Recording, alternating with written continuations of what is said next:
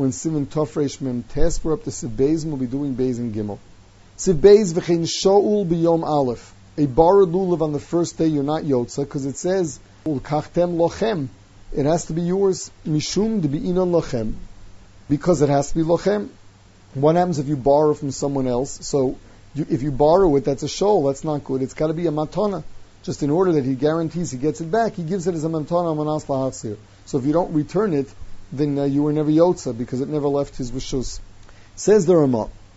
Hagava mudar hana milulvo shel chavera or milulvo shel Someone made a neder not to use someone else's lulav or his own. Eina yotzabo biyom rishon delo a He couldn't be yotza on the first day because it's not called lochem. On the other days he could. Sif gimel v'chein shel ir anidachas. The same halacha applies if it's Ir Nidachas, a city where someone, some people from inside it incited them to, to idolatry. So it's an Ir Nidachas. There the halacha is that you're supposed to burn all of the possessions of the city. Vishel Ashera, or a tree that was worshipped. Shel Yisrael, if it belongs to a Jew. Puzzle, the halacha is that it is puzzle. Aval shall ovid yito. What happens if, if it was if it belonged to a non-Jew, the asher of a non-Jew? Lo yitol, you shouldn't take it. Vimnatol yotzim yom rishon ve'elach. So on the first day, you don't, it's out of your realm. But on the other days, you yotze. Delo b'ina lachem, because you don't need lachem. Now what's pshat in this? Since avodah zara of a Yisrael, bittel doesn't help for, meaning no matter what he does to it, it remains avodah zara.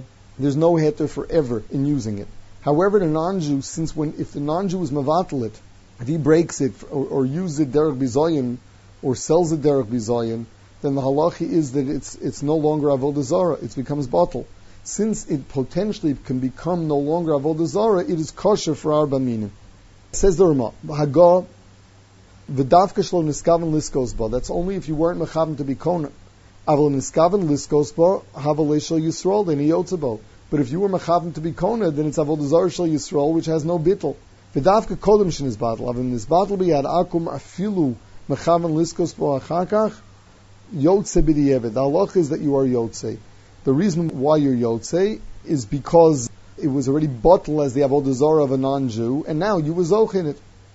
However, the Ramah ends off the ayin likamon siman tov kuf pei vov that before bittul you should not be yotze even even though it's shall uh, it, it, it, even though it's an avodah shall nachri.